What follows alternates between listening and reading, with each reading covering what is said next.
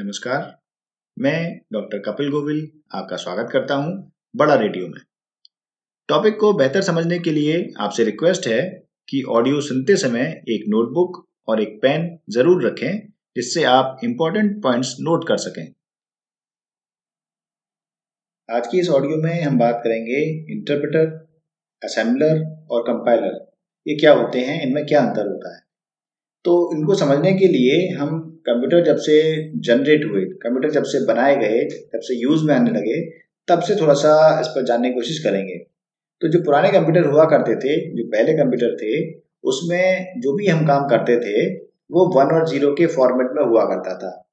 अगर हम आजकल के कंप्यूटर के बारे में बात करें तो हम अपनी लैंग्वेज में बात कर सकते हैं, अपनी लैंग्वेज में काम कर सकते हैं। जैसे हम मूवी देखना चाहें तो हम देख सकते हैं आराम से। हमें एम एस वर्ड पर कुछ काम करना है तो हम कर सकते हैं, हमें कोई कैलकुलेशन करना है तो हम कर सकते हैं, हमें कोई गाना सुनना है तो हम कर सकते हैं तो इतना इजी अब हो गया है। तो पहले के टाइम में जो कंप्यूटर्स थे, वो वन और ज़ीरो के फॉर्मेट में ही काम किया करते थे। अब जो उस टाइम के जो प्रोग्रामर्स थे या यूँ कहें कि उस टाइम के जो यूज़र्स थे, उनको काम करने में काफ़ी दिक्कत आती थी। कैसे दिक्कत आती थी? मैं एक छोटा सा एग्ज़ाम्पल आपके सामने रखूँगा। जैसे मान लीजिए कि उन यूज़र्स को टू प्लस थ्री का एडिशन चाहिए। यानी कि दो और तीन को जोड़ना है, उसका जो रिज़ल्ट आएगा, वो उनको डिस्प्ले में चाहिए। तो आज की तरह से इजी नहीं था कि कैलकुलेटर हमने यूज़ किया और उस कैलकुलेटर से आंसर मिल गया। तो तब क्या करना होता था उनको? टू टू का जो बाइनरी कोड यानी कि मशीन लैंग्वेज को उनको इनपुट देना होता था, जो कि वन और ज़ीरो के फॉर्मेट में होता था। उसके बाद प्लस यानी कि एडिशन के लिए उनको सेक्शन देना होता था, जो कि अगेन वन और ज़ीरो के फॉर्मेट में होता था। इसी तरह से थ्री को भी वन और ज़ीरो के फॉर्मेट में देना होता था और उसके बाद इक्वल वो भी वन और ज़ीरो के फॉर्मेट में होगा और उसके बाद जो आंसर आएगा वो भी वन और ज़ीरो के फॉर्मेट में ही होगा। तो यहाँ पर अगर एक भी वन या ज़ीरो का कॉम्बिनेशन गलत हो गया तो वो पूरा आंसर या इनपुट चेंज हो जाएगा। तो बहुत प्रिकॉशन रखनी पड़ती थी। और ये तो मैंने आपके सामने बहुत छोटा सा एग्ज़ाम्पल रखा है। कंप्यूटर केवल टू और थ्री को ऐड करने के लिए नहीं थे। वो तो बहुत बड़ी बड़ी कैलकुलेशंस बड़ी कंप्यूटेशंस करने के लिए थे। आज भी हम कॉम्प्लेक्स चीज़ों को सॉल्व करते ही हैं कंप्यूटर से। तो होता ये था कि बहुत बड़ी प्रॉब्लम्स को जब हम सॉल्व करने लगे या, यानी कि यूज़र्स सॉल्व करने लगे तो कई बार मिस्टेक हो जाती थी ह्यूमन एरर हो जाती थी। और दूसरी बात ये कि उसको समझने में बहुत दिक्कत आती थी।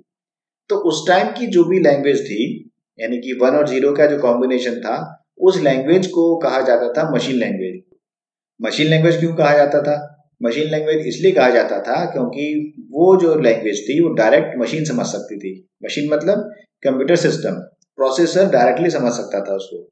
उसको वापस से कन्वर्ट करने में कोई दिक्कत थी नहीं। यानी कि हम मशीन की लैंग्वेज में बात कर रहे हैं। मैं इसको जेनरिक अगर भाषा में आपको समझाने की कोशिश करूँ मान लीजिए कि आप रशिया पहुँच जाए और रशिया वालों को इंग्लिश नहीं आती हो, ना हिंदी आती हो तो आप अगर उनकी भाषा में बात करेंगे, यानी रशियन लैंग्वेज में अगर आप बात करेंगे तो उनको कोई समस्या नहीं होगी।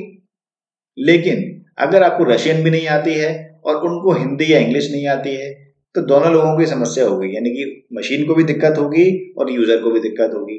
तो ऐसी कंडीशन में एक मीडिएटर एक कन्वर्टर ज़रूर चाहिए होगा। जो कि ट्रांसलेटर की तरह से अगर हम बात करें, कि आपकी इंग्लिश या हिंदी को कन्वर्ट कर सके रशियन में और रशियन को वापस कन्वर्ट कर सके हिंदी या इंग्लिश में। तो इसी तरह से कंप्यूटर सिस्टम में भी होता था। कंप्यूटर सिस्टम में आपने जो लिखा मशीन लैंग्वेज में लिखा, अगर मैं पुराने सिस्टम की बात करूँ तो मशीन लैंग्वेज में लिखा, तब तक तो ठीक है। आपको दिक्कत आएगी केवल। और कंप्यूटर को कोई दिक्कत नहीं आएगी, क्योंकि वो तो उसी लैंग्वेज में लिखा ही है।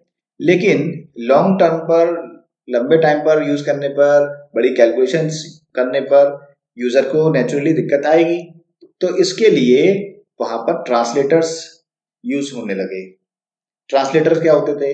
मान लीजिए कि आपने दस लाइन लिखी कोई भी कोई भी टास्क आप करना चाह रहे हैं तो वहाँ पर आपने मान लीजिए टेन लाइन का स्टेटमेंट लिखा, दस लाइन लिखी है आपने तो वो जो ट्रांसलेटर था तो वो क्या करता था?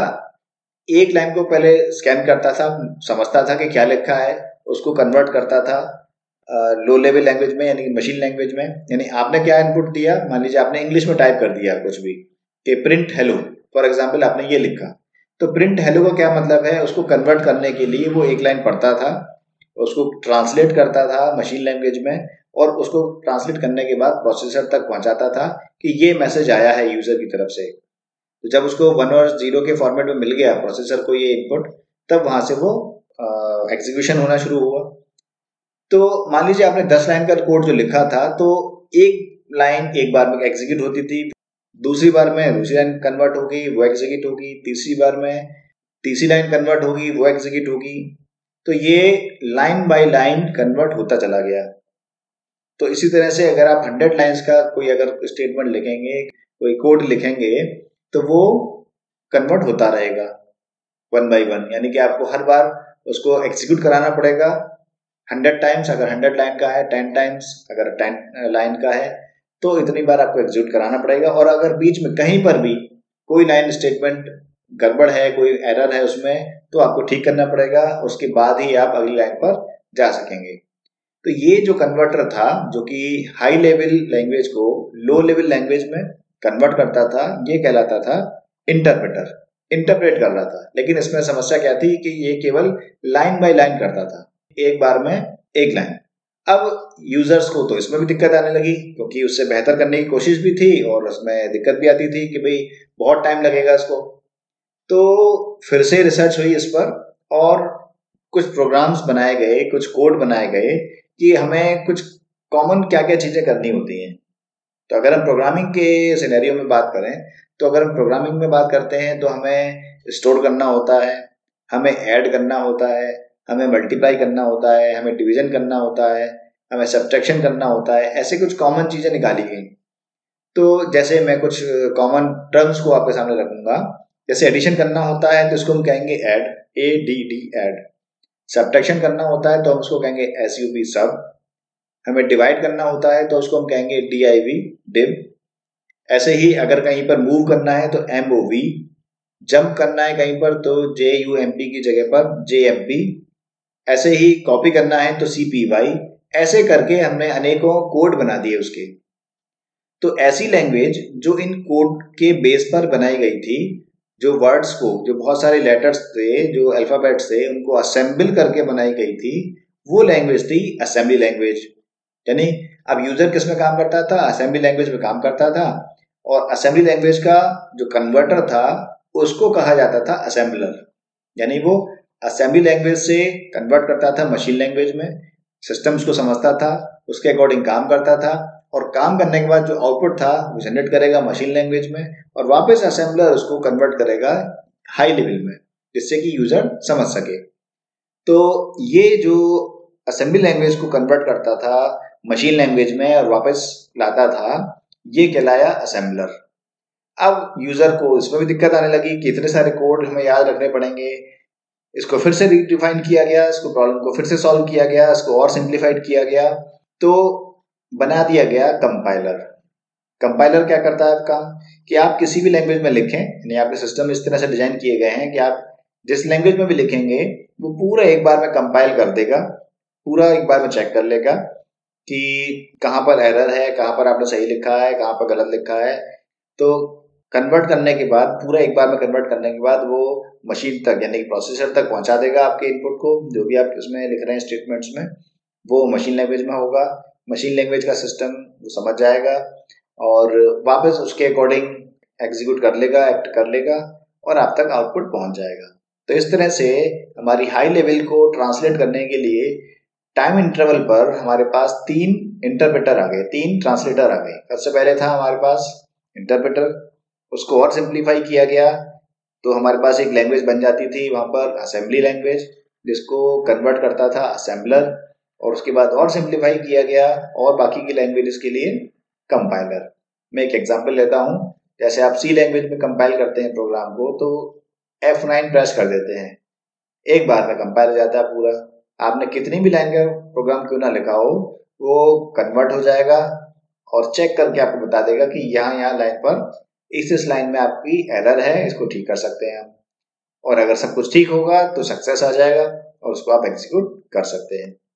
तो उम्मीद है आपको समझ में आया होगा इंटरप्रेटर असेंबलर और कंपाइलर क्या होते हैं और उनमें क्या डिफरेंस होता है।